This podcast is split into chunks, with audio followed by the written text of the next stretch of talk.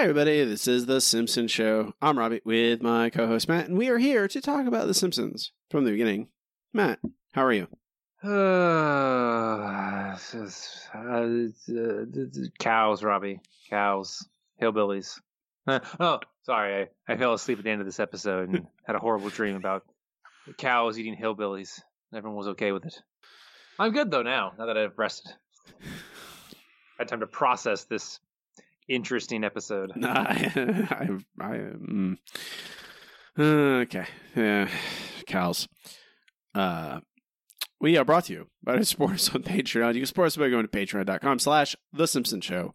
For only $2 a month, get access to our bonus podcast. $5 a month, get you access to all that stuff. Plus, all our back episodes falling off the main feed. Plus, these episodes new and early and uncut.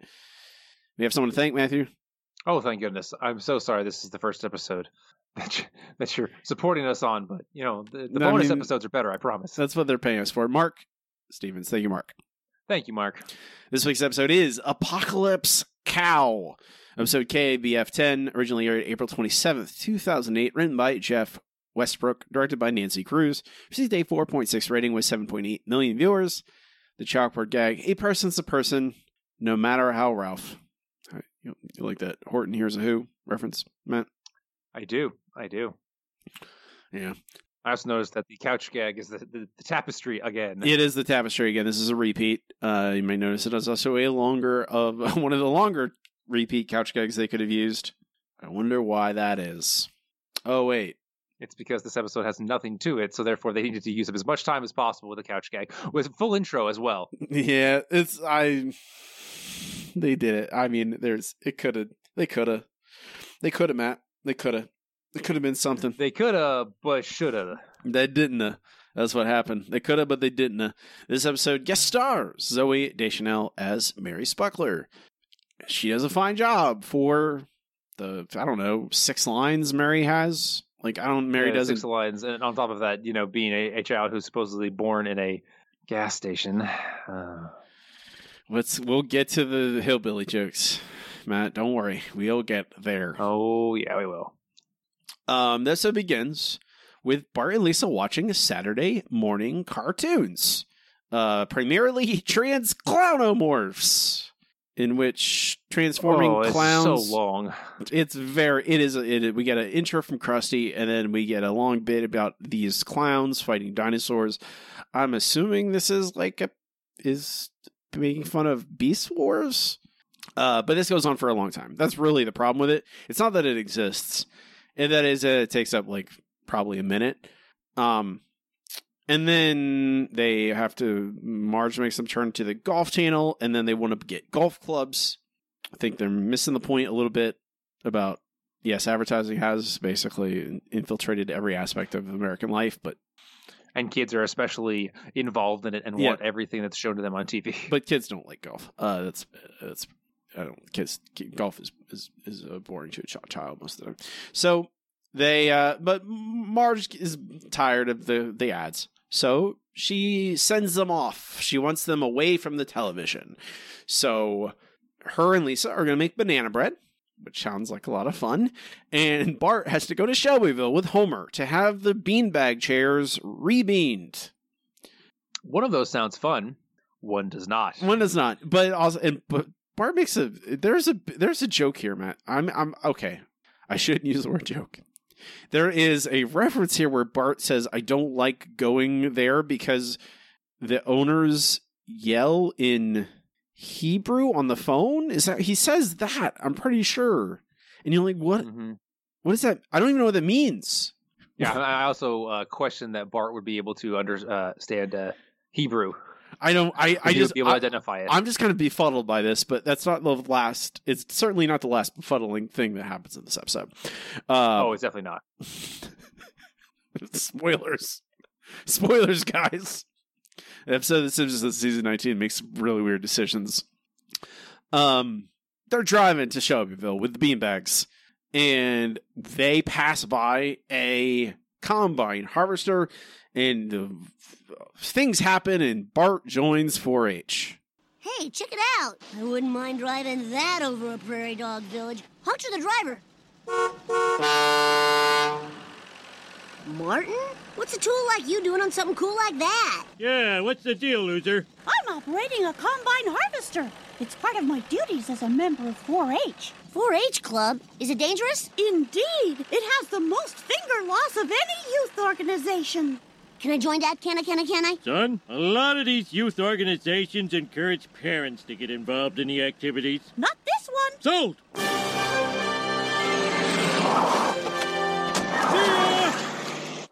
I pledge my head to clearer thinking, my heart to greater loyalty, my hand. Man, how many H's does this thing have? Yeah, there's a bunch. Let's skip the oath and uh, get you behind the wheel of something you can't handle. Okay. Okay, okay, Okay. First of all, Martin, the little nerd, is in 4-H. Okay, sure. Uh, I guess we can make a stretch like that. Uh, it seems like more of a Lisa thing, possibly. But again, she is against factory farming, so who knows? Uh, but uh, yeah, I don't think the kids in 4-H really get involved in that much uh, finger maiming activities. I, I, I don't know, man. Like, there's a part of me that likes some of the stuff in this episode. Like, there's a there's Mhm. core ideas going on in some places where I go, oh, that's something. Oh, that's good. I like that. But I feel like there's a lot. Of, there's a, this episode. I think it's because that stuff is in this episode, the good stuff, that you can very easily see what what I would call the the de- what people largely call the decline of the Simpsons and all the Yeah. emblematic stuff. All those signs are in this episode, and I think they're very evident because they're not alone. Because there there's good stuff right alongside them, and you go, "Oh, that's good," and then, "Oh, look at all this bad stuff. Look, this is why it doesn't work." You're like, and why it's so different from good Simpsons. Um, and like there, like this inciting incident, which doesn't need to exist. Like I, I you don't need transmorpho clowns, trans clownomorphs. You don't need that really. Uh, you, yeah, you could have really just started with Bart and Homer in the car. to get the beans. Yeah, That's that's it. Like you can the beanbag stuff is fine, but you could just start there. That's and it saves you time. it's They- it's it's like they have a list of jokes, and when an episode starts to run short, they just say, "What kind of joke can we add to this?" Oh, let's have one about Transclonomorphs. Let's throw that at the beginning. Sure, why not? Yeah, it's there is a lot of time a joke. They've written a joke and it's in search of a home versus the other way around. And Bart joins 4-H. Okay, I don't mind. I don't mind. Yeah, like, and that's the other thing, Matt, where you're like, oh well, if it's good, I don't care if Martin's in 4-H. Uh, It's fine. Yeah. And like like, uh, I was I was trying to say, uh, probably I did poorly, is that I can see a way for Martin to be in 4-H, but it would have required a little more explanation than this, and I don't know why they didn't do that because There is not Eh? there's not really development. I think that's one of the, the problems, and we're going to get to it very quickly here, where um Bart joins 4-H, and this is okay. That's that's interesting. They really haven't, and like it's a it's a thing where people go, oh, they run out of ideas. I'm like, no, there's a million ideas. Like you're when you're following the the, the story of a family and of a ten year old, like how many different activities and how many different subcultures can you expose these kids to? Uh, there is functionally infinite, and you can make an episode about any of them, and 4-H is as good as any, uh, where you could have Bart join 4-H, and like they made a whole episode about Bart joining the Boy Scouts. What you can't make an episode about Bart joining 4-H and, and getting into that into that hijinks and about finding him himself and in comparison to this into farming and, and agriculture and growing up on a farm and all that stuff. Okay, you can do that. Um, but here is where we go. Oh, right, the bad stuff, because this is the Bart joins 4-H. We get a couple jokes here about what you know. The oh, there's a lot of H's. There's four H's, but this is a you could have this this next scene or scenes. Bart doing different farming things. Bart learning about life on a farm, about the about agriculture, about those types of jobs. You have you I don't you have that this old guy teach him. I don't you can have the other kids learn with Bart, but instead we get a montage of Bart on a combine harvester, much like we saw Martin on just a moment ago. Mhm. which doesn't make any sense to me because if you wanted to really make it so that Bart gets into this, have him show him doing the things that 4-H actually does, raising animals, learning to uh, you know plant plants and to grow them and those sorts of things, and Bart genuinely enjoying this kind of thing. Don't just show him driving a combine. Like, yeah, driving large farm equipment looks like fun, but it's also a lot of work, a lot of very fiddly work. Show Bart learning that. Like, it doesn't just have to be a joke. You can put lots of jokes into Bart being bad at the things 4-H does and then getting better at them. If you want to have a montage, do that montage. It, and like this is what I'm talking about, Matt. The em- it's emblematic of the decline of the show. It's emblematic of these these Yeah. the kind of laziness and these tropes that they fall into over and over and over again. Where that is what you could do. You could have a, a, semi grounded sequence where Bart learns about farming, and just like in the like I Boy Scouts of the Hood, I, I bring that up because I feel like it's a good comparison point. It's like, oh, suddenly he and he could have a moment where like this typically nerdy group or weird group that Bart doesn't consider himself a part of, and then he learns uh, learns about them, and suddenly, oh, now it's part of his identity. Th- those are always fun. Those are always interesting episodes. But instead of doing that, instead of making it grounded, and instead of making uh, jokes built around this uh, uh, around that about Bart actually, mm, you know, growing connections with these farmers, with the rest of the kids. They just have a minute long sequence where Bart runs over stuff with a combine harvester, and the, they it is literally a single joke. And the joke is, look what happens when we run over things with this combine harvester, and what comes out the back of the harvester. Yeah, not that anything is like absolutely ripped apart to shreds and destroyed because it really only works for crops. No, it makes everything neat and tidy and packaged. He runs through a clothesline. How a harvester runs through works. a clothesline, runs through uh, a river, and then finally he runs over some manure and come out DVD copies of Pirates of the Caribbean 3. Get it? Because the movie's not good. It's basically poo. I mean, like, I'm not going to defend the Pirates 3, Ah. but also, you guys do not have a leg to stand on. You could easily just made those DVD copies of season 19 of The Simpsons, and it would not, you can't, you're not, it's not really, you should not, you should not have, oh boy.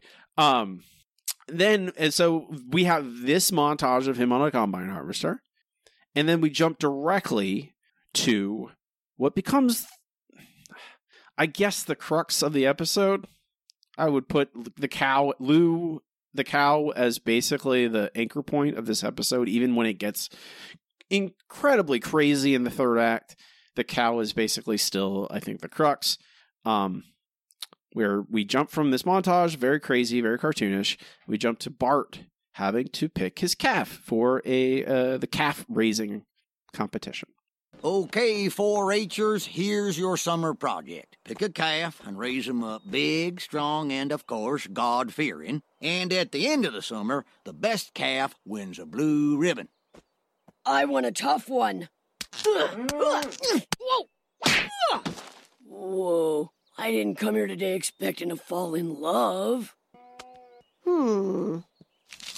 Hey, it's the runt. I'll take anything but the runt. Oh, looks like we're partners. You're a scrappy little misfit, just like me. Anyone want to trade? No reasonable offer refused. I'll take a chicken.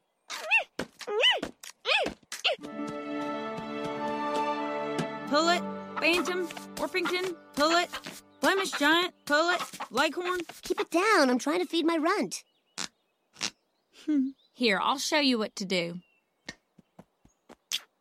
All right, I get it. I get it. By the way, I'm Mary. I'm Bart. This is my calf, Lulubelle. Uh, you know that's a boy, right? Oh, I thought she was peeing out of her nipple. How about you just call him Lou? That's great. It rhymes with moo. Okay. okay. Okay. Okay. Okay. Nah, I what's I'll, I'll give it some focus on the positives first, Matt. Okay. Um, Lou is just a cow, uh, for the most part. They don't. He is not like the raccoons. he is not even like Furious D back in the day. He Lou is mostly just a cow. Like they give it a little bit of they anthropomorphize it a little bit, uh, personify it a little bit, but it is still mostly just a very a sweet cow. That's a positive. Okay. Yes, he's, he's scrawny. He, you can see his ribs. You know, he's obviously the runt of the litter. Um, don't really appreciate Bart's a desperate desire to not get Lou, but sure. I mean, that's fine too. I don't mind any of that. Honestly, it is fine. It is because that is it. Like it deepens the bond that Bart grows with and and, and bonds with Lou. I it's it's everything around this that is I I they just cannot cannot take it seriously. It's really that where they can't build anything around up around this connection. Like you would think that like Bart gets an elephant works it's 10,000 times better despite being incredibly more ridiculous. And Stampy isn't even really you don't even like like Stampy's not a nice elephant. Stampy's a jerk. But you still care because he's going to be killed for his his uh for his tusks, for his ivory. And Bart cares. We care because Bart cares. And so I don't I I don't think and this is like the stuff that's around the edges where I like well well I'm pretty sure 4-H is very open about the idea that you're raising this animal to be sold to slaughter, right? I don't think 4-H hides that fact. It doesn't keep the kids in the dark. I've I've been I was not in 4-H, so I don't know that, but I presume that almost all the like I knew kids in 4-H who raised pigs in in this similar situation. Matthew, anything? No, I just I, I have had uh, I believe my nieces were in a 4-H, and you're right. Uh, it's very obvious from the beginning. But again, Bart is a particularly dense kid, so maybe he missed out on that fact. I mean, Um, I I just want it like I feel like there should have been maybe not an outright hey Bart, we're gonna sell this. You're gonna sell this animal to slaughter at the end of the day. But it is more about maybe someone trying to tell him these things, and Bart just is oblivious. I don't know. I, I think I wanted that. Like it feels like this is very like, despite the fact that yes, factory farming is bad, but 4-H isn't. 4-H is more about uh about about good farming practices. I, as far as I know, they are. They're. yeah, I mean, this is not factory farming. This is this is Bart raising a cow by hand, doing it the old-fashioned way, basically. Yes, and I I feel like that's what like the when I I, I don't know it like it's all very muddled and obviously and they simplify things down to such a simple like just a low level. It's very hard to pick out any anything that makes sense. Um, Bart, we have another montage. Hey Matt, how do you feel about montages? Uh, There's just so many of them. I think that's the, another problem. Is they just use, they lean on them. It's just a crutch, and it, it really shows. Like you can get away with a montage in an episode that's perfectly fine, but how many do we have? Like how many montages do I have to go through in an episode when you because you don't want to write scenes? So, uh, but this is this these these two big montages take up so much time. We're effectively getting to this end of the first act where Bart has raised Lou. Lou is now a young adult cow, I guess, a bull, and uh, Bart takes him in to be judged. So what do you think of my calf? Well, now, son, I'm not here to judge. Actually, yes, you are. It would? Oh, right, I am. Well, I don't know much about cows, but I think we have a winner. Mm, You're the greatest cow in the world. I'm gonna be your friend forever. Bart, you do know what happens next. Something happens next? Son, your calf is going to be taken to a feed lot, Lots of feed. That sounds good. then slaughtered. But he won. Why don't you kill the loser cows? Oh, we will, but your cow gets to go first.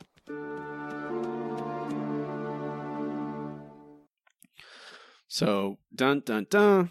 Lou. So this is this is the end of Act One, and uh we finally get to the point where Bart, you know, realizes what's happening. Yes, when Bart finally goes, "Oh, I am raising this cow to be sold to slaughter."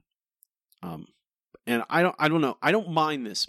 I'll say this, despite all my complaints, I don't mind this idea. I don't mind this uh, this idea of Bart going, "Oh no, I have I've established this relationship with this cow, and now they're going to kill it." Uh, and people are gonna it's gonna get turned into hamburger and steaks. And I think that's could be really interesting plot and I don't necessarily mind even the second act, but the third act. Uh, we go to commercial, eight minutes and fifty eight seconds. And when we come back, uh, Bart is obviously very uh, distraught over Lou. Uh, he talks to Homer about it, and Homer tries to convince him that uh, there's not a whole lot that he can really do. Uh, the, all the things you can do is basically buck up and not be a cow. Good advice, Homer. We'll Don't try to take that into account before we're born next time. Don't be a cow. Don't be a cow. Exactly. So, uh, meanwhile, uh, that night, Bart is uh, starting to sleep, but unfortunately, here's a strange noise.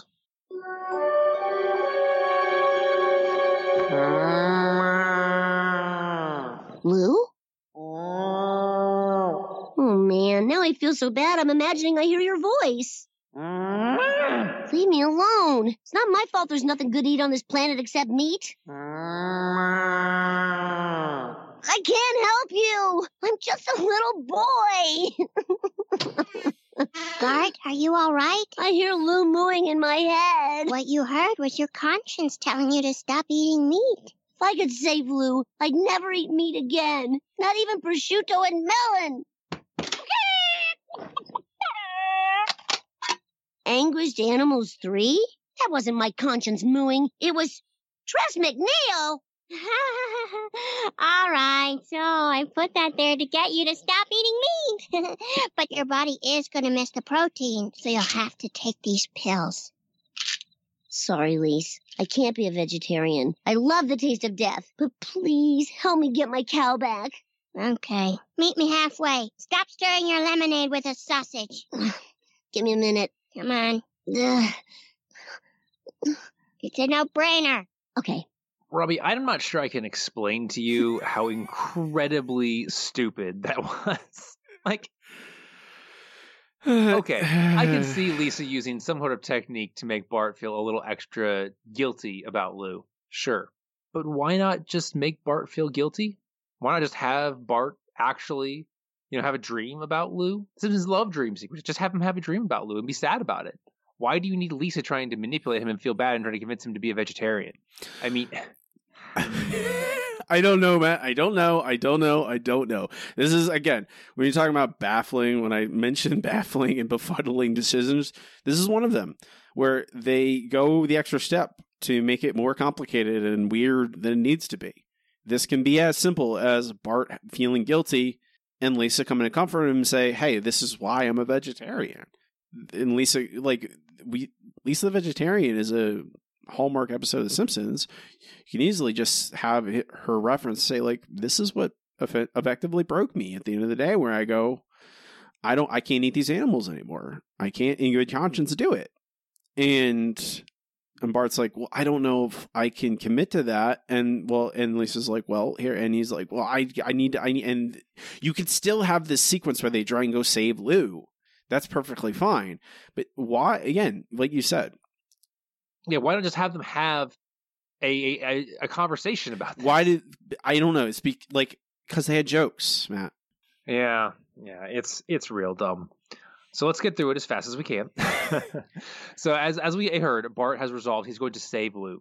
So Lisa gets some of her hippie law breaking friends, uh, whose names I do not care to remember. Lisa also has a code name, and they give Bart the code name Lisa's brother because hey, let's kill thirty seconds of people whispering in a little huddle for a non joke, an anti joke, if you will. Uh, but they do it. They they break in, and then we never see the hippie friends again. They're completely gone from them. So they're there to make a prayer to the fence to say sorry for cutting you open, and then they break in, and then it's just Bart and Lisa from then on out. They're just gone. Whatever. Uh, so uh, Lou, uh, they find Lou uh, when Bart calls him, and he's huge. Obviously, this is a feedlot. They've been giving him lots of feed plus lots of antibiotics to make him huge. Uh, because again, this is this is actual conventional agriculture and uh, I should say factory farming. Not all conventional agriculture is like this, but this is what factory farming does to cows. Uh, so they cannot get Lou over the fence. Given a full-grown cow weighs several hundred pounds, I don't know whether or not he, they would have been able to get him over the fence, no matter what they had been feeding him. But whatever. Uh, Bart then grabs a forklift, uh, brings it over, launches another cow into a nearby lake with the forklift somehow. Uh, again, not how forklifts work. Uh, but Bart claims it was a practice cow and then is able to pick up Lou and drive him down the road on a forklift. No one has seen any of this, of course, and they continue to run away with him with Lou on the forklift and and Lisa driving it. Uh, and they resolve that they are going to go to Mary uh, because Mary lives on a farm and she could obviously take Lou in uh, and you know care for him because she's already got lots of animals on her farm. And so uh, they make it to Cletus's farm, and then this idiocy happens. Howdy. What's yours that mine's is Cletus? Huh? He wants to know your name. Oh, I'm Bart Simpson. Is Mary here? Hang on. Hey, Mary! There's a boy here asking on you. Hey, Bart. I didn't know Cletus was your dad. She had a regular city birth in a gas station. The feedlot wants to kill Lou and I can't keep him. Can I give him to you? oh, Brandine! A young feller just offered Mary a cow. Oh my god, oh my god, oh my god! What's going on? According to the traditions of the hill folk, by giving our daughter a cow, you've made a formal proposal of marriage. Huh? This calls for a hoedown. Blow her a song of love. Oh, I said love, not lust. Robbie, Mm-hmm. what the actual fudge is this? I just Hey Matt, here, wait. Like I have a, I have a. This is a uh, a nice uh, representation, audio, audio audio representation of what this episode uh, is doing at this point. It's it's this.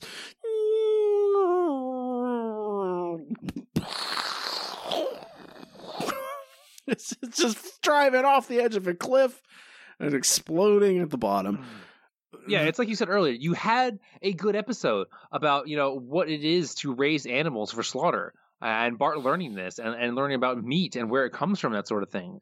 And this is this is basically an echo of Lisa the Vegetarian. And then you go into just making fun of hillbillies and pretending that they're not human, or there's some strange culture no one's ever heard of. Uh, it, it just like what even? I don't understand. like it's like they just wanted to make fun of hillbillies and said, "Well, let's do that. Let's just spend the rest of the episode pretending like hillbillies is this strange out there culture that no one's ever heard of or interacted with, and Bart and Lisa are the strangest." It, it hmm. so I I really I I like I'm I'm I'm kind of happy this week, Matt, because I'm I think you're way more upset about this episode than I am. It's probably because the Whalers uh, won last night and are going to the Western Conference Finals. Uh, so I'm, That's probably why. Yes. I'm I'm I'm uh, most most of the, the stuff today is bouncing off me. I feel I feel good. Um, it doesn't. This is a colossally stupid thing. Don't get me wrong. It is colossally dumb, and it is befuddling to me. Another baffling decision where you have this a, a, a, perfectly cromulent idea about Bart raising a cow, getting attached to it, and then having to deal with the after effects of it, getting going, taking it off to the slaughterhouse, and maybe going to try and rescue it, what to do after you rescue it. All very interesting and fun ideas. And then, it, hey, here are the Spucklers, and you're like, oh, and marriage, and you're like, wait, wait a minute, and and it doesn't have to be this. I I cannot emphasize hard enough you can go one in any millions of directions involving Mary or not. I think hey, you have you have you introduce Mary. Mary is, I think, a fine, a perfectly fine character that you could make this episode more about her and her relationship with Bart and this cow and the fact that she is used to this stuff. And you could have the Spucklers there, but as side characters, where it's no, Mary says, Oh, well, my family, we have a farm. We have land out in the country. We can take Lou. We can we can keep Lou around. And then Bart learns about how oh well and maybe Mary's even like yeah we've slaughtered we have slaughtered cows before. It's not at a slaughterhouse, but we have we kill our animals because we need to eat. You know, uh, once they get older, they're not producing anymore. The, the problem Lou should be it. They should have made Lou a, a, a female a cow, not a bull. Like it would have been more. It would have been way more make more sense because then she could give milk, and you could have like an interesting discussion about that, and as a, a livestock and all that stuff. But I don't. They had a joke. I think they had a joke about, oh, that's not a girl, that's a boy. You're like, okay. Um, it's marriage, and it's just like, oh yeah, we got a lot of jokes about hillbillies, so let's do that. And you're like, why? It's they're not funny. They're they're the the hackiest. Let's let's just get to it, Matt. We come back commercial at 14 minutes, which is a, you get relatively short second act. You got a long third act, a lot of time to to use. Well, we have a lot of hillbilly jokes to cram in here. Unfortunately, Oh, and, and let's not forget the racist Indian jokes, of course. Or actually, they're they're racist against Hindus, not just Indians. They're not. Okay, what? I, we'll talk about it when we get there. So Bart says, "Yeah, I'll, I'll okay. We'll get married because I want to keep Lou safe." Um, and then we get on. We have an onslaught of hillbilly jokes. I can't get married. I'm only 10. I have dreams. I got 1580 on my DQAT. DQAT? Dairy Queen aptitude test. 800 ice cream, 780 brazier. Bart, I'll find a way to get you out of this wedding. In the meantime, just say yes so Lou will be safe. Look how happy he is. I wished I had a tail what to swap away flies. Mine just hangs there. All right, sir. I'll marry your daughter. We're gonna have us the fanciest wedding in the county. Cletus, open up a wall so Dia-Betty can come. Oh, just bring him to a window so I can pinch him. We always figured someday Mary would marry. That's why we called her Mary. We name all our kids after what we think's gonna happen to 'em. Ain't that right, stabbed in jail? We'll see who stabs who. Can we please stop now, Robbie? I, I No, don't know if I can no, handle this. No, we idiocy. we Oh we cannot. No, there's God. wait, Matt. Are you kidding me? We have just we haven't even got started. Um, so Bart has agreed. Oh yeah, you can if you keep Lou. But we have to get married. I don't know why. I don't know why. It's it's like oh we need some jokes. I guess it's really the only thing I can come up with. So uh, if you guys if you love if you haven't watched this episode and you love hillbilly jokes, really bad ones, hackiest jokes that would even make on a hee haw, this is the episode for you because we get a, a brief scene where Lisa tells Marge and Homer about uh, what's happening, and they decide, oh, we'll help. Um, it's a little, it's a brief aside. It also deals with them trying to feed spinach to Maggie with hand puppets, which I could almost with sock puppets. Actually, uh, I would almost enjoy it if this was anything of substance in this episode, but it's not.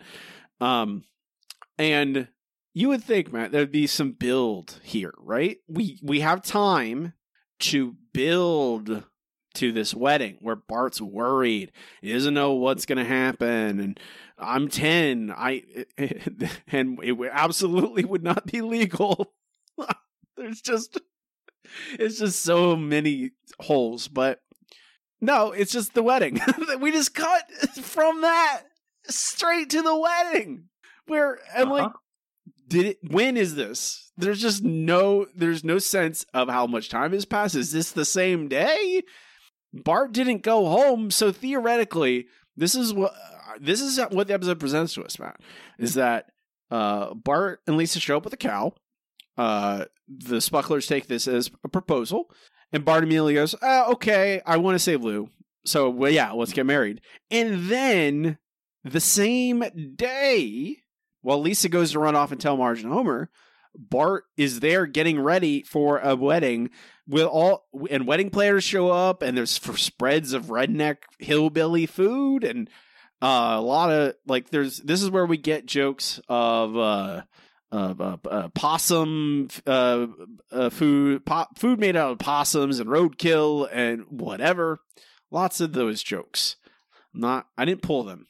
Mostly for Matt's sanity Thank God. I did not pull all these jokes. There's lots of them. I, I do not want to. I do not want to um to to uh forget that is that there are many of these jokes and they are all very bad.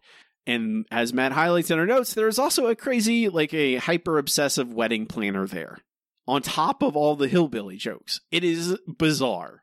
Um, and also they're just going to marry this ten year old kid. Yes, everyone's okay with this. This is this is this is their culture, Robbie. That no, no, it's not. Things can still be illegal if they're part of your culture. I, I, I just, just- I, I just want to like, can I? It's just very much like, well, what about like marriage?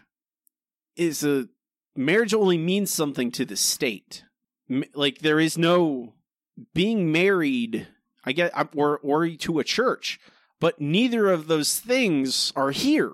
There's no presence of the church here, and there's no presence of the state here. They have some kind of pastor or something. I don't know who this is. We've never met them before. We're not even introduced to them here.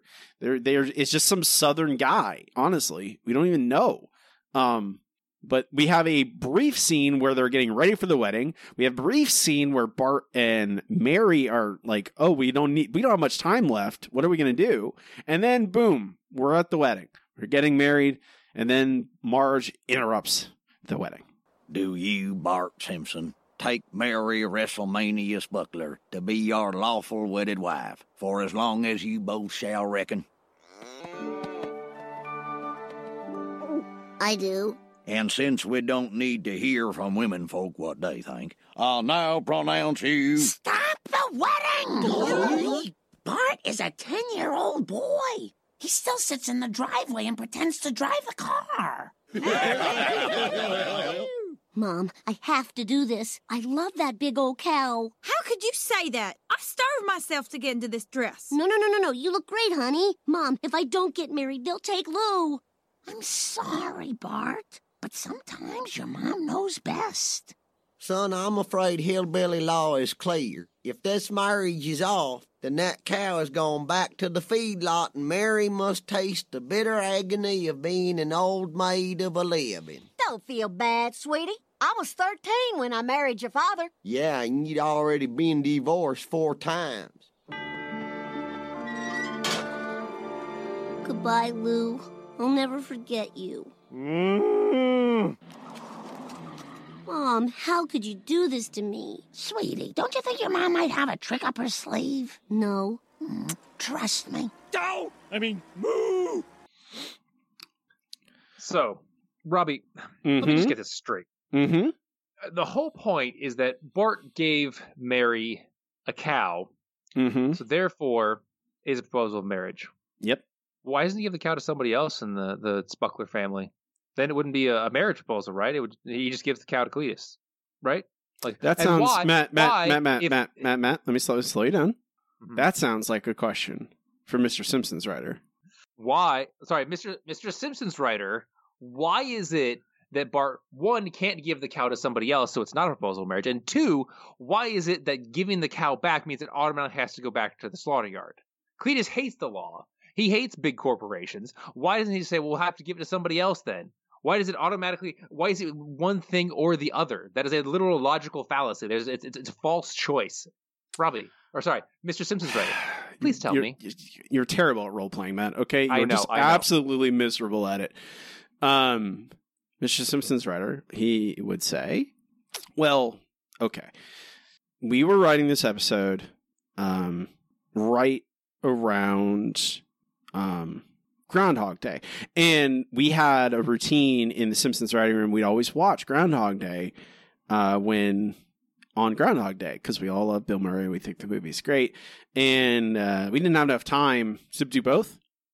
So we we got to here uh, when we were writing this episode, and then oh, we ran out of time, so we watched Groundhog Day instead, and it's really funny. The answer, Matt, is because they they went because they they took every single possible shortcut.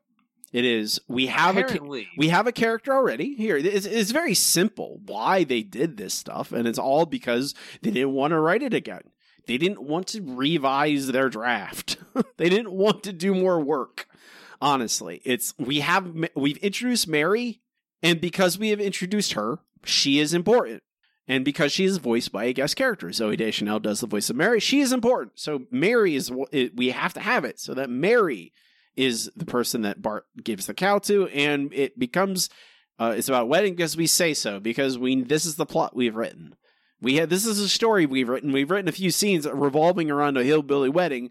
It has to go to a hillbilly wedding. It's because we say so. It's because I said so. That's if you want the answer, Matt. Mr. Simpson's right. Says because I said so. Because I didn't run and write other scenes. Uh, because it's I, I think we think it adds tension for it to have to go back to the slaughterhouse, even though it makes no sense. The, even though the slaughterhouse theoretically would maybe discover that a cow, one single cow is missing, but here is my suspicion, Matt. This is my suspicion. If this was real life, which doesn't really matter, but if a slaughterhouse feeding a factory, a farm, whatever, missed one single cow, they probably would just write it off. They wouldn't go hunt it down. They wouldn't care. It's one cow. They have hundreds, if not thousands, of cows. They probably would go, "Oh, it died. It's probably its corpse is probably out there somewhere. We'll go. We'll That find it." or the other cows ate it because cows are uh, opportunistic carnivores. Like, oh, that one died. The other cows ate it. Exactly. It, it's very. It could like it's something like that. And They wouldn't go searching for a single cow. They would just would go, oh, whatever. they they don't care about the animals. That's the whole thing. It would be a perfect. That's a perfect way to illustrate the difference between a small small farm where they raise the animals knowing the animal and taking good care of them. And maybe yes they do get slaughtered at the end of the day but their lives are healthier and better versus a factory farm who doesn't care if a cow goes missing or dies. It's just whatever. It's just a cow. Who cares? There's a hundred. There's going to be more of them tomorrow. Why does it matter? Um but they don't they they know it's because we need we it is literally because the plot dictates it. The plot dictates we need tension in the final two three four minutes of the episode so we have it have it so that the cow was taken back to the slaughterhouse for whatever reason doesn't make any sense um but matt we have not even gotten Oh, unfortunately, we have Oh not. boy, this is not even it. Um, so it, it- you hear at the end of that clip, Homer is masquerading as a cow. Yeah, yeah, yeah. Okay, so I guess we're just supposed to take it for granted that this guy who drives cows around all day, forever, that's his job. All he does every single day Mm-hmm. is drive cows from one place to another. He wouldn't recognize that this is a dude in a cow costume. Nope. Is that what you're does not care or matter. does that does it?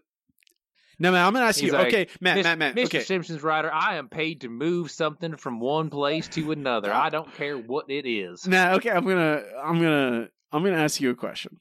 Okay, you, not Mr. Simpson's writer. You a question. Okay. Do you consider yourself an expert on cows? Mr. Simpson's writer? Yes, absolutely. No, no, no, no, no. I'm asking cows. you, Matt. Matt, Oh, are me? you an No. expert on on cows? Expert. No, I'm I am not an expert on cows. You know more or less what most people know about cows, right? Uh, that is true, yeah. Okay. Now I'm gonna ask you a question. I'm gonna I'm gonna let's say in this theoretical situation, I've lined up ten cows. Okay? Right in front of you.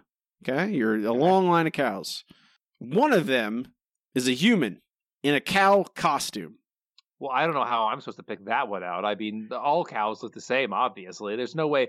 I mean, with a good enough cow costume, you know, one that wasn't made out of just fabric scraps, there's no way to tell. Um Homer gets taken off to the the laughter house as he calls it.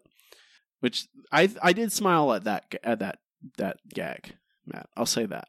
Okay. That's fair. That's Homer fair. calling it the laughter house instead of the slaughterhouse. I, I I did I did smile at that. I'm gonna. Is this all here? This might be the other thing. Um, that I think this is a first for the Simpsons. In the, at this point, I think this is the first time we've gotten text messages in the Simpsons. Oh wow, we, we got. Oh, that's that's true. That's true. Because yeah, Marge ends up with over 400 text messages. I think it's the first time any of them ever texted anywhere. Yeah, this is the 2008. This is our first time we've gotten text messages in the Simpsons. So that's interesting. Um, they both have, and we have. Luckily, they have cell phones, which sometimes they do, sometimes they don't. Um, so Homer's on his way back to the Laughter House, uh, Slaughterhouse, and they need to get rid of Lou. Lou, for some whatever reason, is not welcome to the Spucklers, and there's literally no one else, nowhere else in the surrounding area. There's, I don't know. Maybe I'm just inured to the fact that farm sanctuaries have such a so many such a large Instagram and internet presence where you can go see these pic- cute pictures of cows they've rescued from places. Um, but I feel like you'd be able to find one in the surrounding areas somewhere to take in this cow. I don't know, um, or bull in this case. So they're they're taking Lou to well, Marge and the kids taking Lou. Lou is crammed in the back of the station wagon. By the way, Matt. Of course, because where else would you put him? They do have the station wagon dragging on the ground because there's so much weight in the back. Which makes sense. Sure. Uh, I don't know how the, that cow got in the car, but whatever. They are at an airport. Why would they be at an airport, Robbie? Okay. Uh, they're they're ta- they're gonna send Lou away. Uh, So I have a clip here, and it's uh, Bart says goodbye to Lou. Don't worry, Bart. In India, your cow will be treated like a god and receive the food and medical care that in America would go to human beings. Lou, if that plane leaves the ground and you're not on it, you'll regret it. Maybe not today, maybe not tomorrow, but soon, and definitely after they kill you and make you into sloppy joes.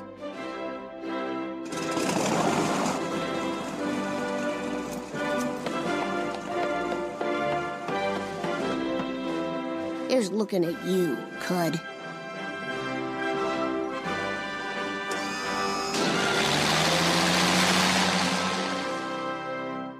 Okay, Lisa, I'm turning my phone back on to see if your father is ready to be picked up.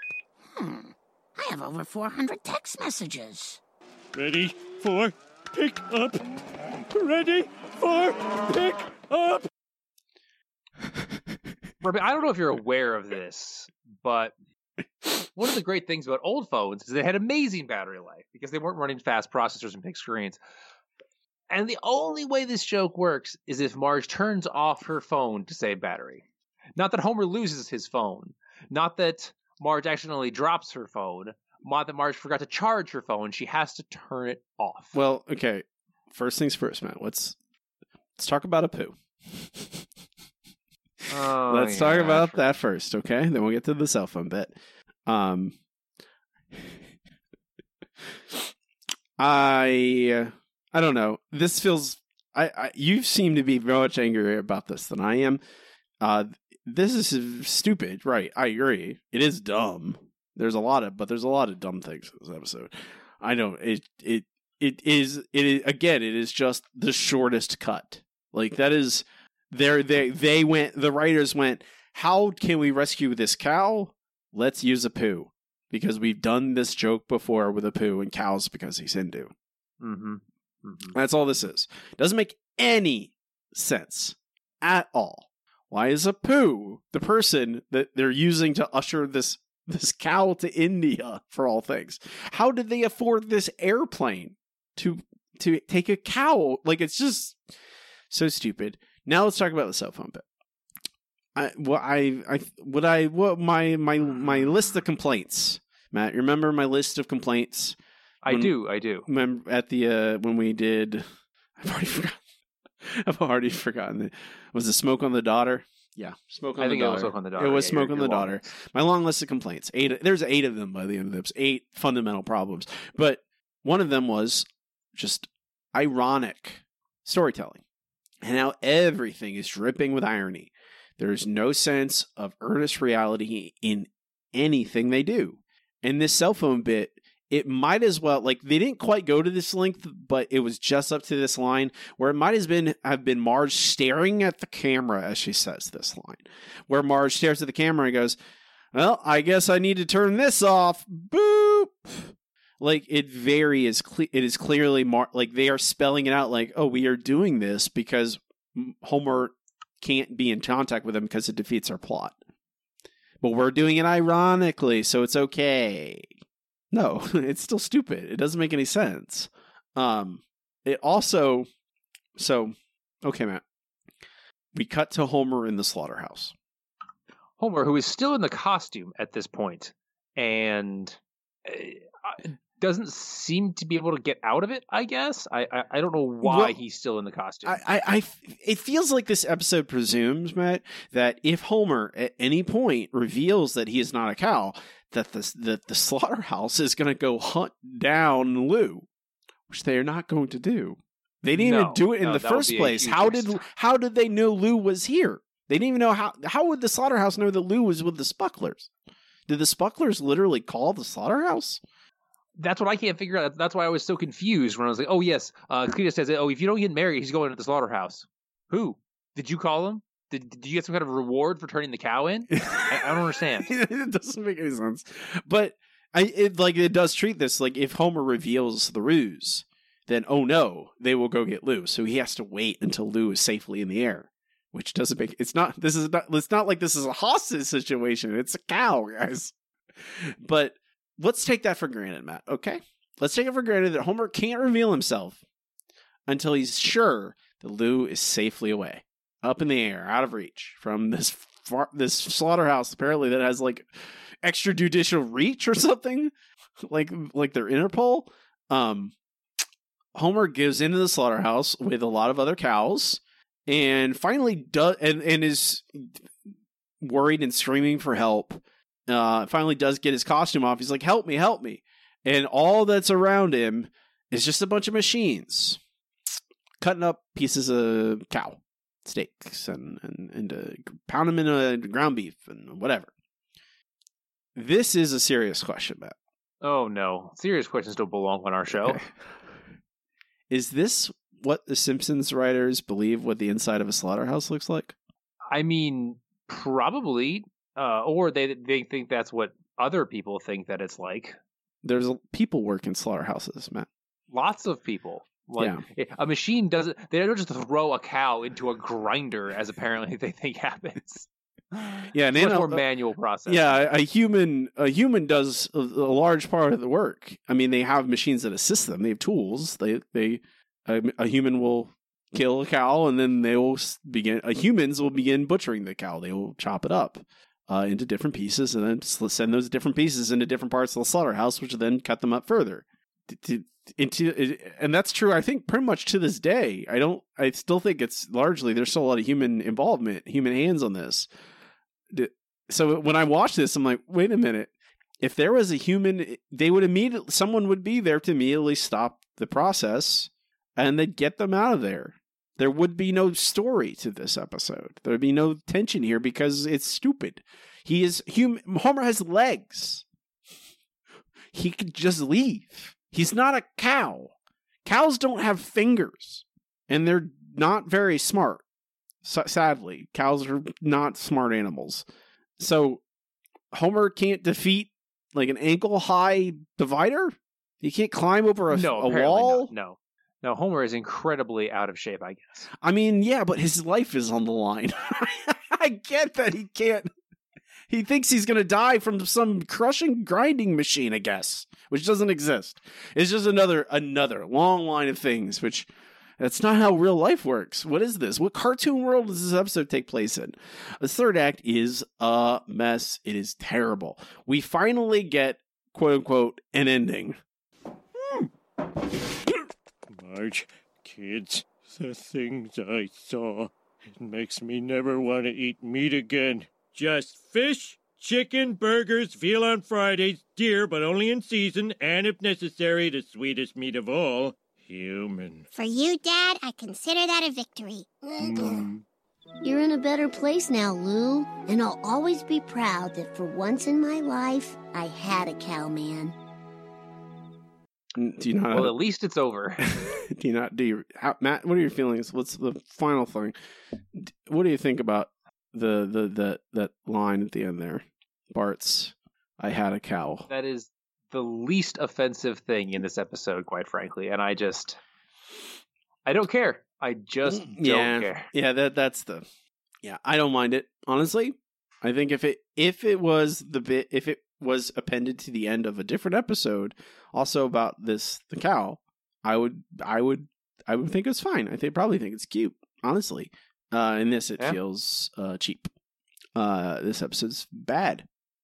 It had the potential. Uh, it has some good stuff going on. The first first couple acts, primarily all around Bart and Lou, because it's charming and cute to see Bart get attached to this animal and raise it, and you know, be a little step outside of what we think of as Bart's core identity, and then then the rest of the episode happens. And then indeed. then the rest of the episode happens. We're gonna get to the end of the show. Robbie, is this episode broken, incredibly broken, or bring on the napalm? Matt, come on. What? I'm. Who am I? This is what is this, multiple choice. What? What are we doing? I gotta decide all those things. I just want to know how bad it's going to be. Yeah, I think it's broken. Yeah. No, you were right the first time with that quick fix idea.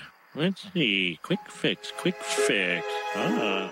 I don't think it's. I think it feels more broken than it is because of how stupid the really baffling decisions are. Like there is a there's some episodes we get to this point and there's nothing there like even last week's Lurleen, where like, why were we bringing back Lurleen? Like we can start there. We there's nothing here. This is no, there is something here, and like this episode does show some positives. Uh, and it's all built. It's all about Bart and Lou, and I think if you want to do this episode well, you want to fix it. It starts there. It starts with let's ground this episode at Bart developing this really nice relationship with this cow as he raises it. And there's other episodes that are like this, and I think you would look at them to see the directions you could take. Like you look at Bart the mother, uh, Bart Bart's Bart uh, Bart gets an elephant, um, Lisa the vegetarian. I think that this episode ultimately you would kind of meld those three into one and give us a little bit more insight into farms and farm life and how your food gets to the table and all this. And I think again that they get in their own way and they add in so many details in this which are pointless and needless, like the the Lisa and the vegetarian, like the Lisa and the environmentalist stuff, and like the weird manipulation they do, the spucklers at all. Like I don't, you don't need Mary. You don't need Mary. You don't need the spucklers. Really, you can have Mary. Some something to do with the cow is all you need, and they have a, a trouble with it towards the end. That's all you need. I, I, I don't mind. I like. I don't. I think the problem is spucklers have so much baggage. uh, Even at this point, like they're just these. They're just an excuse to tell bad, hacky hill hillbilly jokes, and that's all they are anymore. There's no substance to them at all. I would paint a counterpoint. Like you could. I would say this is my solution to this. Is you need somewhere to put Lou after they rescue. I think honestly, you keep the plot the same. Is Bart raises Lou, doesn't realize, even though probably through his own obliviousness, that Lou is going to get sold to a slaughterhouse at the end of his little, uh, the end of their journey. And when he realizes that, he he and Lisa go and rescue Lou, and they need somewhere to stash Lou. I feel like the easy solution is those spucklers have a neighbor that is just a normal farmer, you know, like a, not a hillbilly stereotype. They're they're they live sure they live in the country, but they're not the spucklers. And Homer and Homer Bart leaves Lou there with them, and and then goes to visit Lou, and and then you I would think you'd obviously you have to manage your time better because you don't well, Yeah. want you don't need all this nonsense. Like I don't know, it feels like they waste so much time with spucklers. They waste so much time in the beginning of the episode with the transmorpher clowns. Like you just have Bart learn about farm life by having Lou on this farm, and you can have a guest character. That's who I would have Zooey Deschanel play. You want Zooey Deschanel in this episode? She plays the the owner of this farm. This lady, Yes, a, a, a normal, a lady, a woman owns the farm, runs the farm, and she kind of takes Bart under her wing and teaches Bart about farm life and how, yeah, sometimes we end up killing our animals. We end up slaughtering them, and, and but it's it's usually when they're older. It's when they can't be productive farm animals anymore. Um, and it's a part of it's Unless a they're males, and then you know, yeah, um, yeah, exactly. I would also make Lou. I would make Lou a, a female cow. I think that makes more. It makes much more sense. I, I, I, I really think Matt that they just did that for that joke. For that joke, it doesn't really matter to Bart. no, I. But I think that's what they did. They just went, "Oh, we had a joke where Bart thinks this is a lady, but it's actually a bull." But you could have like I feel like that's and then and it's about you know him coming to terms with like, oh well, learning that cows are living creatures and have feelings, and once you raise them, you get attached to them. Also, doesn't necessarily preclude preclude you from being an omnivore or a carnivore, and how a farmer necessarily would m- make that distinction. And like you could have Lisa there as the vegetarian and be like, "Well, I can't do it because I, I it's a I have a crisis of conscience about killing these poor animals." And the farmer would make could make a point about how well, you know, sure for a person who's living in a city that makes some kind of sense, but for for a lot of for historically farmers needed to do this. This is how they lived. Um and you Yeah, didn't waste There's a reason humans are omnivores because we needed animals and their products and their you know their lives in a lot of cases to survive. Yes, and you uh, could have it- a very interesting conversation between why that is no longer the case and why some people still choose that life. Yes, and like it, it's a, it can be complicated. It can be muddled, and I don't think the Simpsons need to come up with an answer at the end of the episode. Be like, oh well, you need to be a vegetarian, or you can't, or you shouldn't be a vegetarian. It should be let it be complicated, let it be complex, and let it be oh well. And you could even have the farmer say, well, we understand that it's not that way anymore, and we've actually started to move away from that. Blah blah blah blah blah. You have all this stuff there and it could have growth and you can still make jokes about farm life and about manure and like there could be ton there's so you f- hang the jokes on the framework it's always what we preach um not the other way around you cannot hang a plot on jokes the jokes are not strong enough and i think that is one of the many reasons that seasons 19 simpsons are so bad is they have the jokes first and they try and hang the plot on the jokes and oh boy you get bits here where homer is in a slaughterhouse run entirely by machines, dressed as a cow. And you're like, what is happening? What is this life I'm living? Where you have to talk about this seriously. Um, I don't know. That's it's not. I don't. Again, the core of this Bart that relate core of that relationship with Bart and and Lou has worked before. Could work again, but instead they go make it about getting married. Why? Because they had a lot of hillbilly jokes, Robbie, and they needed a reason to get them in there. You're probably right, Matt.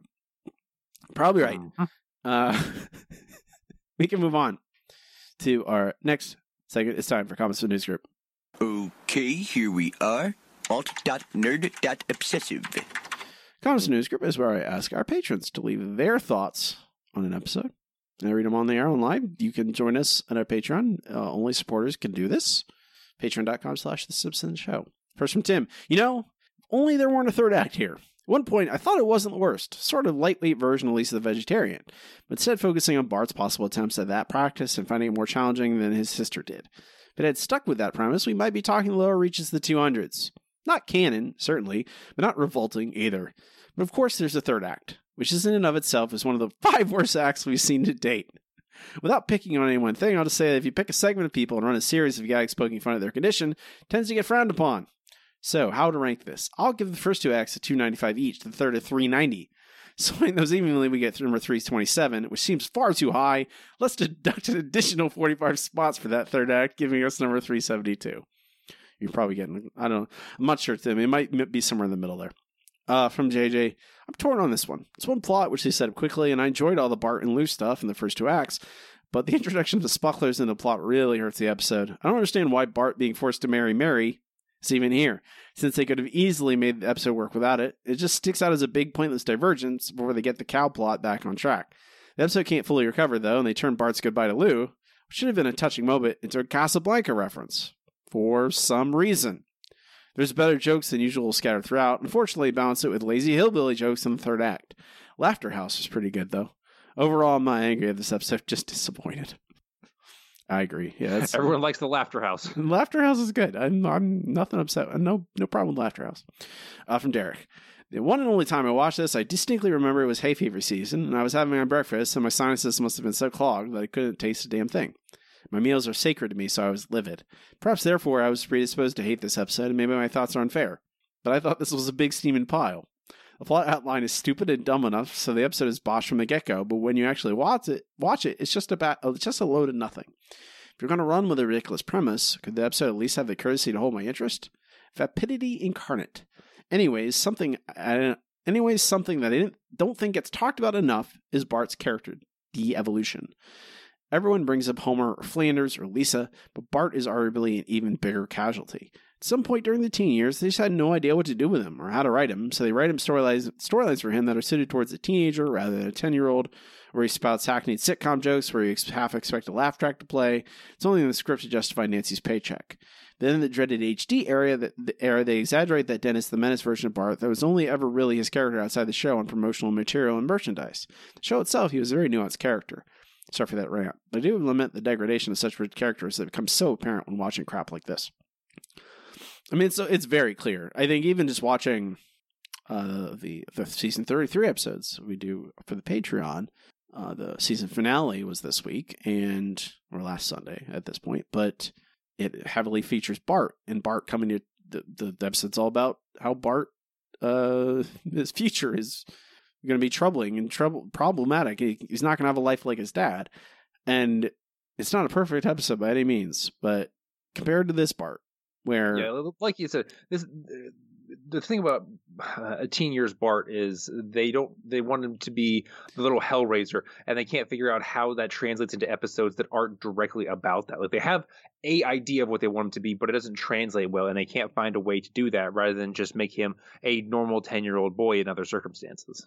Um, from Charles piggybacking off of Derek, I never realized how much both a weight and shield nostalgia is for Simpsons for the Simpsons until this podcast. This episode had a taint to it going in because I knew I know because going in because I know where Mary ends up. Yet at the same time, I generally liked her character before her decline, so I was excited. To only wonder why I, was, I ever was if this is what I was remembering. Eh, yeah, you your memory is fallible. Can't rely on it. From Lauren, I liked how this episode started with Bart going to 4 H Club and racing a calf. Would have liked to see this plot develop more, with Bart and Mary becoming close friends. Instead, the plot went off a cliff exploded into stupidity. Parts with Homer dressed as a cow and the wedding were so freaking stupid that I quickly grew bored and frustrated. I laughed at one point. They had a few clever gags, few clever gags, but they took a good premise and went left again. I think my shock value would be five. It wasn't overly offensive, and I laughed once, but it was a waste of a decent plot. Finally, from Gabe. I really like two thirds of this episode. I love the connection between Bart and his cow. This is like Salvador Galactica, but better and no elves. 7.5 out of 10. Decent. That's true. No elves, just hillbillies. No elves, just hillbillies. Um, that's it for uh, Comments from News Group. Thank you, everyone who watched this episode, left a review. Appreciate you all taking the time. If you'd like to join our Cavalcade of Calamity, a parade of pain, just go to our Patreon. It's patreon.com slash The The Show. parade of pain. Parade of That's- that's pain. pretty- yeah. It's it's pretty apropos. apropos. Uh, we can move on to our next segment. It's time for the listener question of the week. Let's try one more number. Yellow. KBBL is gonna give me something stupid. Well, hot dog. We have a wiener. Yellow. Our listener question of the week this week is: What is your one off? What one off guest character did you bring back for an episode? Lots and lots of great answers. Matt, take it away. All right, first up from Casey. In honor of upcoming Pride Month, I would love to have John from Homer's Phobia back, as I think the newer seasons have had you know, LGBTQ plus elements much better than in the earlier seasons. Plus, John Waters is a gift. You are 100% right, Casey. Oh, I mean, we just had the the Smithers and Fire Island Joker, whatever. So they still have a ways to go, but you know they're getting better. Hey, hey, hey, hey, Uh, hey, man! That season- that season thirty three episode of Smithers was all right. Okay, it wasn't terrible. It was okay. I enjoyed it. It was okay. That's true. That's true. All right. Uh, from Andy, Ray Patterson or Jessica Lovejoy, both great. I don't know if we get Steve Martin back. We could definitely try though. Only if he gets Uh, to, he would say uh, he would like I want to play my banjo. All right, Steve Martin, Prob- okay, banjo. sure. We've had much worse music lately. That's fair. Yeah. All right. Uh, from JJ, Ruth Powers. She has frequent cameos and crowd scenes, but not having her consistently appear as the Simpsons neighbor on the other side and a permanent friend for Bart was a missed opportunity. Ooh, so true, JJ. Uh, from Alex, Grimey. I know he's dead and we had his ghost in a treehouse opener, but damn it if they don't care about continuity anyway. Bring him back. Alex, That would be really funny if he just showed up one day as a coworker. That'd be amazing. Alex, you've earned you've earned my eternal scorn. How dare you? How dare you? I would love that. As just Homer's rival coworker with no explanation. That'd be amazing. Alex, you and me, we got this, buddy. All right. Uh, from Anthony. Thank you for saying I don't have to read the lyrics. Uh, Scorpio. Uh, been eight months since I saw that episode, and I still remember the song word for word. Can't believe Hank never came back and would have been the perfect antagonist for the first movie. I love everyone else's answer, but it's Hank. The coffee joke kills me every time. Also, on the Fridays, the lunchroom serves hot dogs and burgers and beer. Yes, please. I don't even need half of those things, but still, yes. And then you did quote the entire song. I just I, I he did, yes. Yeah. No one wants to hear my singing today. All right, uh, from Tim. I honestly think Captain Lance Murdoch would be a quality recurring character. He'd be another go-to when utility players needed. Could play the romantic love god, certainly a better choice than Smithers. A sidekick to Rainier Wolfcastle, another Moe's Barfly who could say things, an irritant to Flanders. He had the idea. Plus, the writers could use him a prop mocking a lot of today's TikTok gags. Not a bad thought, actually. Uh, from Lauren, I have to go with one and only Hank Scorpio. I think you could do a lot with him and make a really good episode. I still question why he wasn't the villain of the movie. I think we all question that quite frequently, but also it's really hard to get on Albert Brooks' schedule. The man is a national treasure. Matt, Matt, Matt, Matt, Matt, Matt, Matt. Have you really? Is this what we're doing? What? Who voiced the villain in the movie? Albert Brooks. Yes. I'm saying, I'm saying, I'm saying that he it's hard to get on his schedule to keep, keep him as a recurring character, as a one an extra one off character. Absolutely. No, oh, Matt, Uh, Matt, Matt. But you, in the movie, he was there. I know that, Robbie. That's what I'm saying. You're, but you're He- not. You just said he. We wonder be- why he should be in the movie, and then you're like, it's hard to get a hold of him. He was in the movie. No, I'm saying uh, we all question why he wasn't the villain in the movie, and the reason he can't come back is because it's hard to get on his schedule. I, I don't. I see where you're coming from, but I think I explained Matt, myself Matt, uh, adequately. Matt, Hmm. I, if you think it has anything to do with scheduling, why Albert Brooks isn't more involved with The Simpsons? I mean, I'm sure they're also not willing to pay him enough. There you go. You got it. There's nothing to do with I'm sure a lot of reasons, Robbie. No, it, it- there's one reason. It's like, oh, Fox or Disney now won't pay me enough money. Albert Brooks doesn't work for free. Come on. Albert Brooks doesn't work for free or cheap or even medium. Albert Brooks gets paid. he should get paid what, what he, he is worth. He, he should be paid what he's worth. I think everyone should. Exactly. I'm just saying, if you think it's scheduling at this point, hmm, I don't think so. All right, fair, fair. All right, uh, from Brandon. I'd love to see Carl come back as part of a mini reboot that eliminates Jerk Homer once and for all. Now that would be amazing. Uh, is Harvey Fierstein still alive? How dare you, Matt? I just want to make sure. I, I- dare look, you? if if he is not alive, I need to mourn properly and need to know. yeah, yes, Harvey Fierstein is Okay, still alive. thank God. He is he is 69 years old. Hey, people have died. Ray Liotta died at 67 yesterday. I'm I know. Rest in peace, Ray Liotta. Uh, Oh, such a but tragedy. Harvey Fierstein's still kicking. He's still doing great. He's still the best. His voice is iconic, and they should bring back Carl. They should. Carl was an amazing character. Pay Albert Brooks what he's worth. Pay Harvey Fierstein what he's worth, and bring them back. All right. Uh, from Derek, Laura Powers would have been a good character to bring back for pseudo sequel to New Kid on the Block, but instead is Lisa centric and a counterpart to Marge on the Lam, with Lisa acting out and trying to appear more grown up in a childish effort to impress the teenage Laura. They, yes, she would have been great instead of Shauna in the most recent episode. Uh, they've never really been able to pull off the Lisa acts above her age and gets knocked back in the post classic seasons. Trying to pass for a college student which is too unbelievable to work, and then I have absolutely no idea what the hell the recent Lisa Shauna episode was attempting, but whatever it was didn't work either. Also, isn't it funny, and by funny I mean depressing, that Laura Powers appeared only once and exhibited more character in one scene than the vacuum that is Shauna Chalmers, who has been in the show for over a decade. Thank you. To be Derek. fair, Shauna's only appeared like in two Thank as a you, large character in two Derek. episodes. Thank you. Someone saying it. Shauna, don't care about. I mean, I'm pretty sure we, we said that a lot in the review of that episode. But someone else, Matt. That's someone corroborating my, uh, validating my feelings is what is happening. I validate your feelings every week. You don't count. okay. All right. All right. Uh, from Gabe, I'd really want to see Hank Scorpio again for sure. Absolutely. Uh, from Matt Brave New, the kids of Summer's Four Foot Two. After all the episodes that treat Lisa bad, she deserves a reunion with her summer friends. Huh. That'd be interesting. I would love to see that. Uh, from out L Columbia 88, I came to say her, but I think I'm going to agree with Brave New and say the kids from Summer of Four Foot Two. Lisa doesn't need more friends. Like, honestly, both of the kids need more friends. I mean, Bart has Milhouse, Lisa has nobody. They need more friends that they hang out with. I mean, kids generally have more than one friend or zero in Lisa's case. Anyway, uh, for Matt, yes, it's Aaron. Laura Powers had more memorable moments in one episode than Shauna has had in a dozen. I sense a trend, probably. People agreeing with you get a lot of uh, lot of uh, space in our, our show notes. Mm-hmm. Absolutely. From at Ways Cats, I'm surprised no one else in Twitter said Hank Scorpio, and his reason for coming back would probably be one of the easiest to figure out. Well, yeah, I mean, rich guys with uh, designs Pl- on. Matt, please continue. I have more. There's more Hank Scorpio mentions right below. Come on, keep going. Okay, okay. All right, from at T. Jacobson, Hank Scorpio because he is way better than Russ Cargill. From at Brian J. Field, I think Hank Scorpio trying to buy Springfield's version of Twitter would send all the right messages. Absolutely. Uh, finally, a non Hank Scorpio. I, Uh, I grouped them together. TMC. What do you want? Uh, for Matt Tyler CMC, Carl, easy, true. For Matt Jaden Le- Lebron, uh, Jessica Lovejoy or Uncle Herb. A lot of, lot of votes for Jessica Lovejoy. I don't, I don't know that I care for that, but okay. uh, for Matt Roger K nine nine nine, Ringo, Ringo Starr. Now that would be amazing. uh, from at Handy T four five seven nine, not a guest character, but Roy really had it on lock. God. Roy for literally one scene in one episode. All right. Uh, and from at your apocalypse, I was going to say Poochie, but yeah. Robbie, what is your response? Okay, first of all, Matt, let's let's I want to address that. Uh, I don't. I don't think I would enjoy Jessica Lovejoy. Uh, she's great. She's a great counterpoint to to Bart. She is the female Bart, and we just don't have it.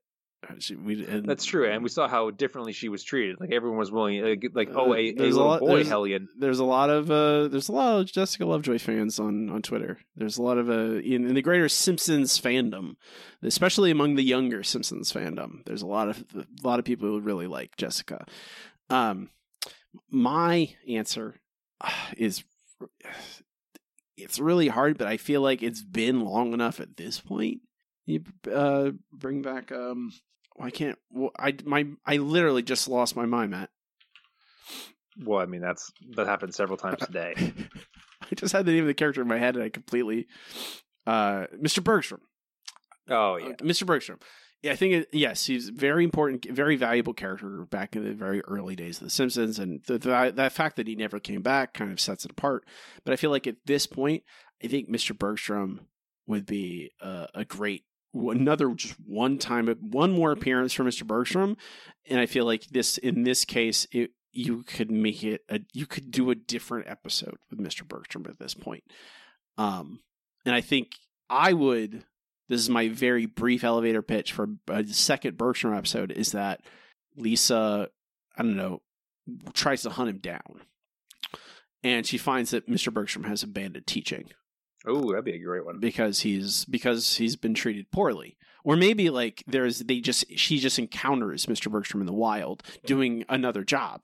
And it is uh, a, her trying to disentangle like why did you quit tweet teaching and how valu- you know how valuable you were to my to, to my to my to, to that to, in that episode how valuable you were to and how i think about the world and stuff like that. And you talk about how hard teaching is and blah blah blah. I think yay with what the simpsons have been doing lately just make an episode about how we should treat teachers better. And maybe he get, comes back, and maybe it becomes about a bigger issue about Springfield and teaching. I think you could you could bring government in, all kinds of stuff. Um, Matt, what's your answer? Honestly, I want to say Ruth Powers, uh, but I want her to come back as more of a recurring character, uh, just because I think it. Marge deserves a friend. Um, the, both Powers, honestly, need to become recurring characters. Uh, both Laura and Ruth are would be great friends for, uh, respectively, Marge and Lisa, and I, I think that would add a lot to the show that it's kind of missing right now. Um, but we're talking one-offs, so I would probably have to go with Carl. I think if they can get Harvey Fierstein back and he sees what Homer has become, he would be incredibly disappointed. And I think that would be really a, a great way to transition Homer into a more interesting character. Uh, I I mean, I would argue that Homer is not nearly as bad now as he was in the teen seasons. That's true, but I definitely think there are some episodes where they kind of veer towards that, and I'm not happy about it. also, I I think ultimately, I, when you say, "Oh, when if they could get it back," I don't think that Harvey Fierstein or Dustin Hoffman or any of these people would go, "Oh no, I don't want to do that." They would, and I, I think ultimately it's just well, you need to pay them, and you need the Simpsons writers to write an episode about them, and I don't think either of those things happen. Like I don't think the Simpsons writers are writing episodes about those these old characters anymore, uh, and I don't think that they the Disney wants to pay anyone any more than they absolutely have to. So that they they're not going to they're to throw that money at uh, Ewan McGregor.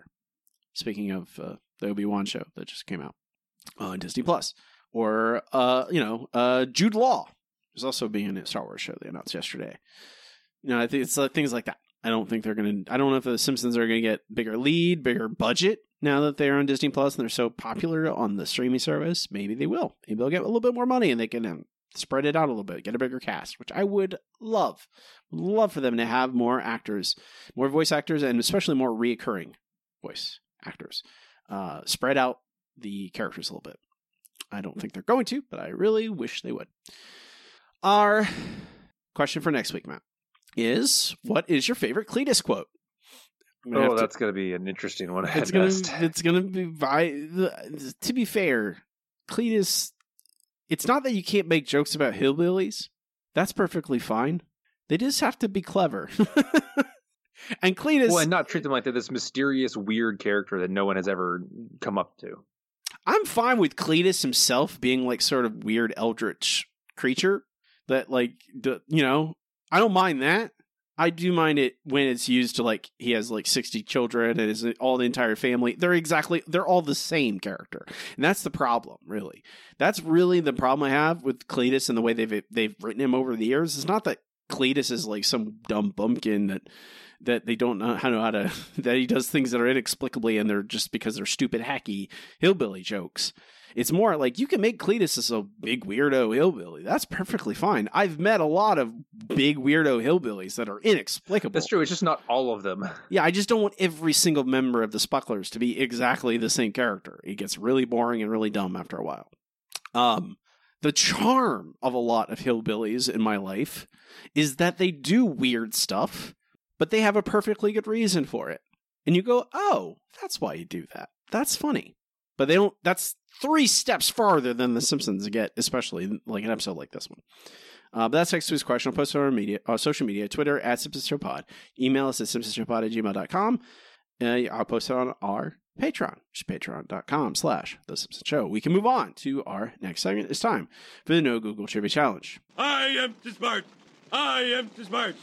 S-M-R-T. I mean S-M-A-R-R-T. The No Google Trivia Challenge, where Matt and I each challenge each other with three trivia questions. One easy, one medium, one hard. Try and stump the other. Matt has a lead on me. Nine points on me. That's way too many, Matt. Well, Robbie, today's your opportunity to change that out. Yeah, I know. Just pull myself up by my bootstraps, huh? Yeah, exactly. Okay. Which you re- are you ready for an easy question? I'm ready. Uh, who moves in with the Simpsons in "It's a Mad, Mad, Mad, Mad Marge"? Uh, I believe that is Becky. You are correct. All right. Your question, your easy question. What magazine uh, does uh, one of the characters, or I should say, what magazine is destroyed in New Kids on the Blech? What? What magazine? Well, what the building that belongs to what magazine is destroyed in New Kids on the Blech? Mad? You are correct. What are you, Matt? What on earth are you? Ta- what? Gonna drive me insane. Do you know what you're? Okay. What mag? Okay, that's an easy question. I thought it was very easy, but okay. Matt, this will become clear with your your medium and hard questions. I cannot tell you a single thing that happens in that episode. okay. You ready for a medium question? Okay. In It's a Mad, Mad, Mad, Mad Marge, Otto plays what song to propose to Becky? Um, I hope it's the right name. Uh, it's Every Rose Has a Thorn. By? Oh, Guns N' Roses. Is that your final instrument? Yes. So close, Matt, but so, so far. Oh. It's, first of all, if you want to be particular, it's Every Rose Has Its Thorn. I And. Okay. it, it is by Poison, not Guns N' Roses. Oh, of course, it's by poison. That's because that's why cyanide was in it. Okay, okay, okay. There you go. You figured it out. All right. Well, good luck with this one if I- you, didn't get the first one. what, what is the name of the record company that signs Bart and the other Springfield boys? Uh, um, Columbia. Sorry, it's Star Blitz Promotions. That is terrible. I know. God, that's a, one of the better episodes of that se- of those seasons. Okay, Matt, Uh. your hard question. What's the headline in the newspaper about Becky that Marge uncovers? Oh God. Uh, it's like local woman is wonderful, and then it's like crazy. Or, or local woman has a wife or has wedding ruined, and Marge is his crazed wife ruins mar- uh, wedding. I can't remember. What are you saying? Are you okay? I don't Did know. you just have a stroke? You're smelling burnt toast.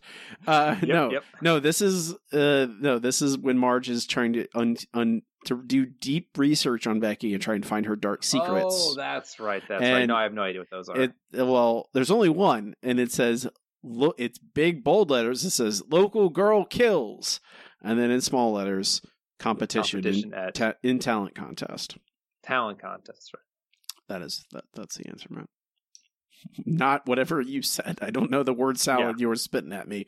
Well, after the wedding, there's like an article about how the wedding got ruined and how it's Marge's fault. Anyway, your hard question. What is the name of the oldest Olympic marathon winner as of the episode New Kids on the Block? What? In the episode, the thing that kicks it all off is that Homer realizes that the oldest Olympic marathon winner is 38, which is roughly his age. What is the name of that Olympic marathon winner? You're, Matt, what is this? What? What? uh, What? What? I can't even. I can barely tell you the barest essence of the plot of this episode, and you're asking Uh-huh. me the name of a marathon. Oh, uh, Right, it's a hard question, Robbie. Steve Bliskin. Uh, it is Carlos Lopes. What? Mhm. That's not even funny. Nope, no, it's not. It's probably an actual. It's probably the actual world record holder That's or not a Olympic funny- uh, marathon winner at that point. That's not a.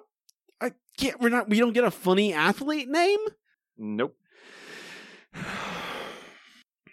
No, not even. I'm just getting re-aggravated by episodes I haven't watched in the, since we did them. Uh, Uh-huh. this is your fault, Matt. That's fair. This is your fault. We're still Matt still has a nine point lead on me. It's not going to happen because Matt's decided to ask me impenetrable questions. I asked you questions about a terrible episode, so you know. Hey, New Kids on the Block is better than a lot of those those other episodes. It's not good. It has True, some true. things in it. It has fun boy band stuff. That's what I remember. That's all. I, the the positives of New Kids on the Blech Mat is is uh, join the Navy and fun boy band parody stuff. But the rest of the I know the rest of those that's probably just garbage. Um, oh God. My like Matt, it's like you're lit- like you, when you ask me these questions, my mind reels. It's like literally, I'm just not. It feels like I just got hit in the face with like a baseball. Like it doesn't. I don't know. I mean, when they're when they're not questions from the golden years, that's how you feel. Mm. We can move on to our final segment. The segment we end every single episode with. is time for best episode ever. Best episode ever. Best episode ever is the part show where Matt and I rank the episodes categorically as we watch them chronologically, eventually compiling a list of every episode ever and how good they are. Apocalypse Cow. Yeah, it's kind of a mystery. I mean, it's not bad, but it's not good. It's It's bad, man. I mean, it's mm, it's bad, but it's not as bad as it could have been. I guess. I It's Okay. bad. It's not it's not awful, but it is not even mediocre. It is I think here uh I can hear I can say this. Midnight Towboy is better. I like Midnight Towboy more than Apocalypse Cow. Apocalypse I- I Cow agree, has yeah. higher highs. The Bart Lou stuff is better, but it is not cohesive at all. Apocalypse Cow falls apart in the third act. Stop me if you heard it before. Um, below Midnight Towboy is The Wife Aquatic. Okay. Is it better or worse than The Wife Aquatic? what? Which one's the wife aquatic again? Oh, I don't remember. Um, oh, it's like the that's the perfect storm parody. Hom- Homer becomes a fisherman. Oh boy, that is that is real bad. But I think this is worse. Honestly, I'm looking at uh Bart versus Lisa versus the third grade. This is better than that, man. This is better than I would agree. Yeah, That's the one I was looking at. Little Orphan Millie. That's the one where Lou and uh, Luann and uh, Kirk fall off the cruise ship, right? yes. I forgot. Okay. I, Danish, the Danish Right? uncle, and all that nonsense. Uh, I think this is better than that too. I think this is better than. Little right, right. So Helter Shelter. That's the one Where uh, where Marge and Lisa murder someone. Yes, without anyone caring, They push a guy off a cliff and he dies. and no one. No one cares. I'm going to say this is, I would say that is better. I think Helter Shelter You, is- for some reason, have this thing about Helter Shelter. I think I would Sh- say- this is better than that. No, Helter Shelter is funnier, Matt.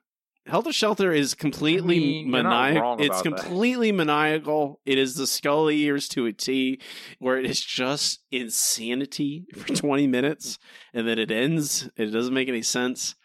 I will take that over this half-earned emotional dribble, where it treats like this all this stuff like it's revelation. Like that's the it's the Al Jean stuff, where it's just like, oh look, heart, but it's completely unearned. Helter Shelter makes no bones that it's it's insane and never stops. And sure, it's not good, but I laughed at. There's a lot of bits in them living in the old house, you know, with 1895 house or whatever it is, that I think are funny. I thought Laughter House in this was funny, and basically nothing else. I really thought was that funny in this episode. Um, the Bart Lou stuff is is nice, but it cannot cover up for the calamitous decisions that are not. They're mostly in the third act. But they're not limited to the third act. There's problems earlier on too. I think Helter Shelter is better. I would rather watch. If you ask me right now, point blank, if I'd rather watch Helter Shelter, I'd rather watch Apocalypse Cow. I'd say Helter Shelter one thousand percent of the time. Uh, when you put it that way, you're you're right because this episode is just. I don't know. I might have to watch Helter Shelter one more time just to Uh, I mean, Helter Shelter. When you watch it again, you'd be like, "Oh man, this is nonsense. It doesn't make any sense." But it doesn't. I, I feel like if Apocalypse Cow was just, it's just the the the nice stuff with Bart and Luke. Bart and Luke cannot, and also they they have a, there's already a character named Lou in your show. I I, I wouldn't even bring that up, and that's a that's, you shouldn't do that. You should not have a character Yeah. named Lou and a cow named Lou. Name is something else. It's so stupid. Um, Helter Skelter's better, barely. It's not like it's Uh, leagues yeah. better. It's it's slightly better. I would rather watch it. It's a spot. It's in, you okay? You all right? I'm I'm okay with that. I am okay with that. Talk about you talk about me hemming and hawing about where where an episode goes. I know, I know. Season nineteen. That is a new number three thirty two on our list, which is not as bad as it could be. Uh, It could be much worse. Honestly, the the middle act makes this almost worth it. yeah, the the, the Cow stuff is good. It's just surrounded by nonsense, and the last act is just miserable. Um, and the sheer amount of hillbilly jokes that are all the hackiest nonsense, it just gets so tiring. Uh, Apocalypse Cow is number one forty one, our post Golden Years ranking. Uh, number one on our list is still Homer's Enemy. Last on the list is still Co-Dependents' Day.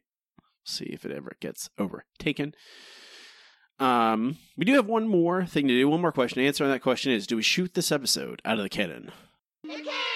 The cannon! The cannon! The cannon! The cannon!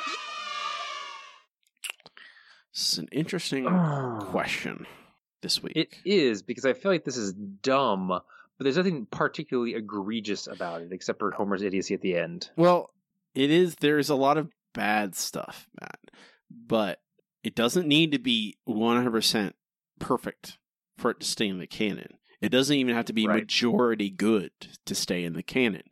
It just has to have something in it worthwhile to make it worth watching. Honestly, to me is there something in it for you? Would I go, hey, if you're a hardcore Simpsons fan, should you watch this? Should you consider it? Because there's stuff in it that is interesting to to to think about, and I'm on the fence because the Bart Lou stuff is solid and it's interesting and there's potential there, and I feel like there could be there's something there. There's like a little kernel, and is that worth it? Is that worth? Does it add? There's a, is there enough value there? Honestly, I think that Bart's relationship with Lou is worth keeping this in. I'll let you decide for a minute because I'm not sure still. I think that's a yes.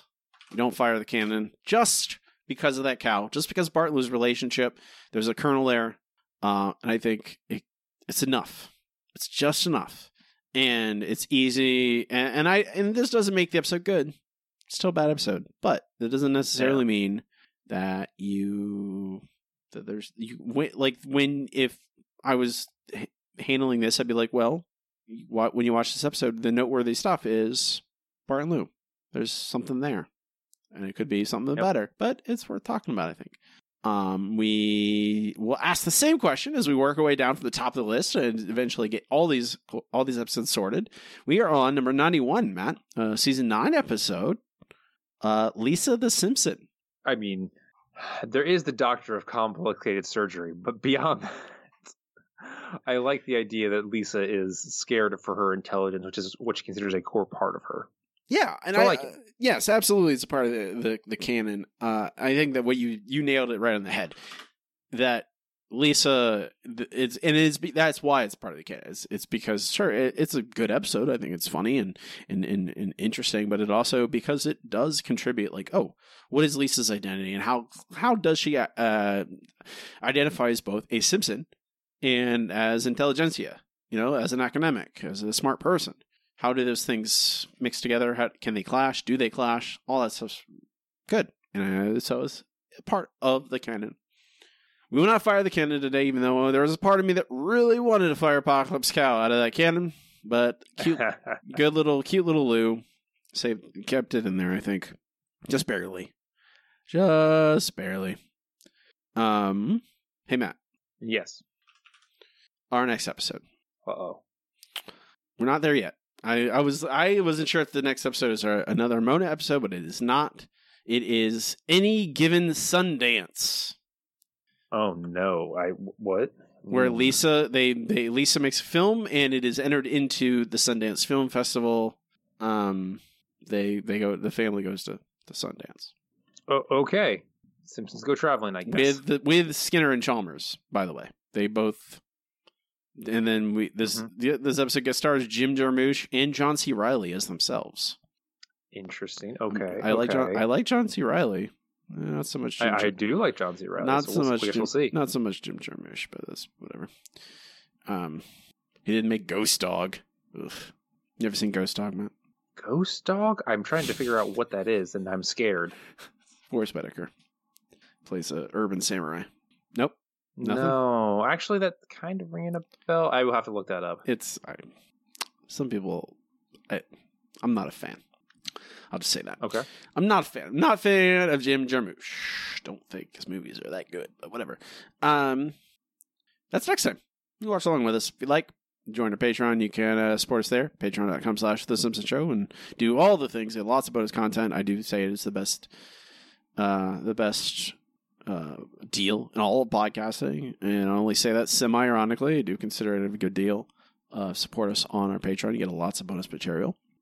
Um, yeah, you find this stuff at our website, simpsonshow.com. It's links to all our all our social media and to our Patreon and to our RSS feed if you want to listen to us that way. And to this list, by the way, you can find me online on Twitter at Robbie Dorman. My website is robbiedorman.com.